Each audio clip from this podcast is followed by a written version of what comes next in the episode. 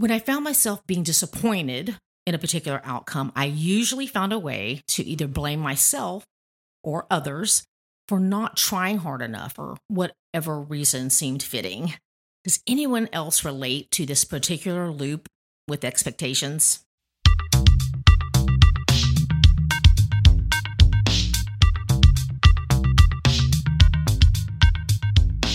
Are you tired of looking around at your life and thinking that it doesn't resemble the life you envisioned for yourself? Do you feel stuck in a particular season and your days just seem to run together in this endless loop of more of the same? Have you pretty much lost any hope that those things in your heart will ever become a reality? Or maybe you're feeling so disconnected that you don't even remember those desires in your heart anymore. Hi, friend. I am Susan Beth, and you are listening to the She Is podcast, where we talk about living life intentionally and trusting that those desires that you have deep down inside of you, they're there for a reason. I believe that the creator of the universe put those desires within you and that they are pathways to your purpose. If you are here for me to tell you who you are and three steps to living your best life, then you're in the wrong place. Will I share truths and practices that are super helpful? Absolutely. But my deepest desire is that I would create a space that allows you to clearly hear the whispers of the divine and that you would be reminded of things that I honestly believe you already know. That you, my friend, are here for a reason. So if you're here for more conversations in that kind of space, welcome. Let's go. Hi, friend. Thanks for being here. I know that there are so many other things that are competing for your time, and I really do appreciate you choosing to spend some of your valuable time here with me. And in case you don't know, we do have a private community that was started specifically for listeners of the She Is podcast. And it's a safe place where we can continue the conversation that's been started here and cheer each other on to live out the purposes that God has for each of us. I will leave the link to that group in the show notes, and I would love for you to pop over there and say hello, and I would really love to see you there. Expectations have been a tricky thing for me. My younger adult self was a very black and white thinker, so things needed to fit neatly into good and bad buckets. Yeah, it wasn't always pretty. You know, I always envisioned this perfect scenario in every area of my life only to be left disappointed because, as we know, life isn't a perfect scenario. And for the longest time, I didn't realize this is what was happening and how I just kept repeating this loop of setting myself up to be let down.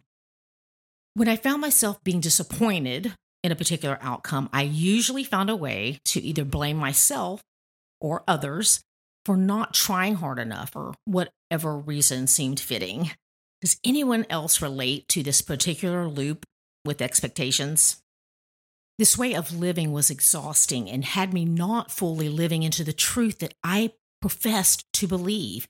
Yes, I need to show up and do my best, but my best is never going to be perfect. And I'm not in this life journey alone. So as I show up, I need to confidently show up knowing that the Spirit of God is present in me to do the work that needs to be accomplished, meaning the outward circumstances aren't always the work. Most of the time, they're not. It's the inner work in our spirit and our soul that is the foundation that affects even the perception of how we see any outward circumstance. We spend so much time judging ourselves and others by outward perceptions and circumstances, which are usually so off base. I don't know about you, but I am so thankful for a God that judges my heart and my intentions. You know, we can hear scripture about not judging others and hear its truth and nod and even say amen. But can I challenge you today to take that truth a little further and not judge yourself? We can all point to situations and seasons where someone has judged us and treated us badly.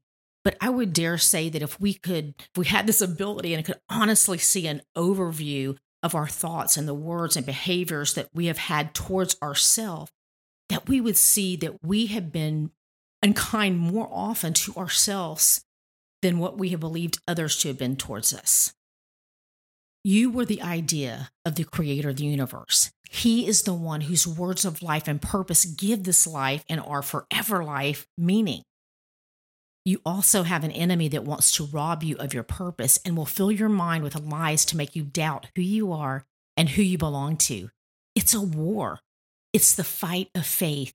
But we make it harder than it has to be when we don't fight from a place of victory. Eve had everything she needed to do what she was placed here to accomplish, and yet she believed the lies of one that also knew who she really was. Let's learn from this and see the accuser and deceiver for who he is. Scripture tells us clearly that he is a liar and that there is no truth in him. I love these words of Paul found in Ephesians 3:20 that say never doubt God's mighty power to work in you and accomplish all of this. He will achieve infinitely more than your greatest request, your most unbelievable dream, and exceed your wildest imagination. He will outdo them all, for his miraculous power constantly energizes you. So here's the question I want us to think about today Are you open to it being way better than you ever even imagined? Because if you're listening to this and you're human, then I'm sure that you have experienced major disappointments in your life. Many of you have experienced excruciating losses that you never imagined being part of your story. Some of you have stopped dreaming and thinking about any desires that you've had because it just seems too painful to think of only being disappointed once again. I can relate. And here's the question that I have found myself being challenged with from the scripture Am I open to my story being even better than I ever even imagined? Maybe like you, because I know for me to process that question and answer it, I've got to shut down some voices and some fears. As painful as some of the circumstances have been that we've all had to walk through, and as disappointed as we have been with some outcomes, do we trust that God's plans and purposes for us are being worked out in the midst of all of those circumstances? As much as part of me can resist and not always love this truth, I believe it to be true.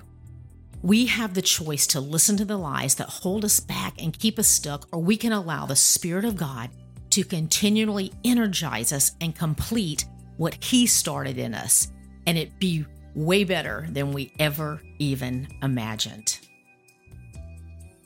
Let's pray.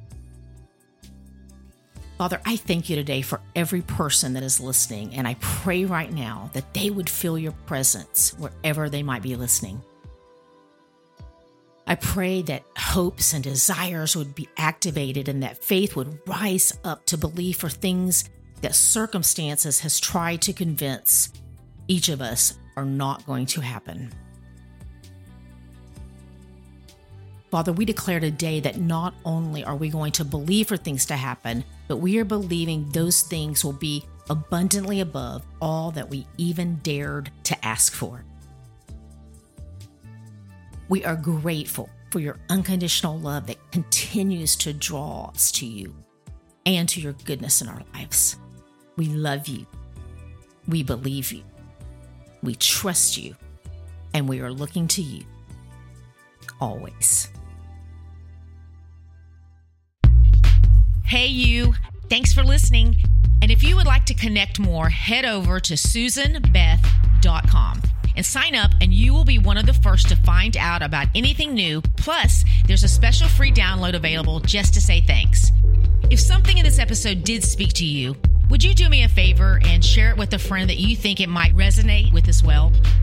And until next time, keep showing up in the world just as God purposed you to do, because you being you is exactly what we all need.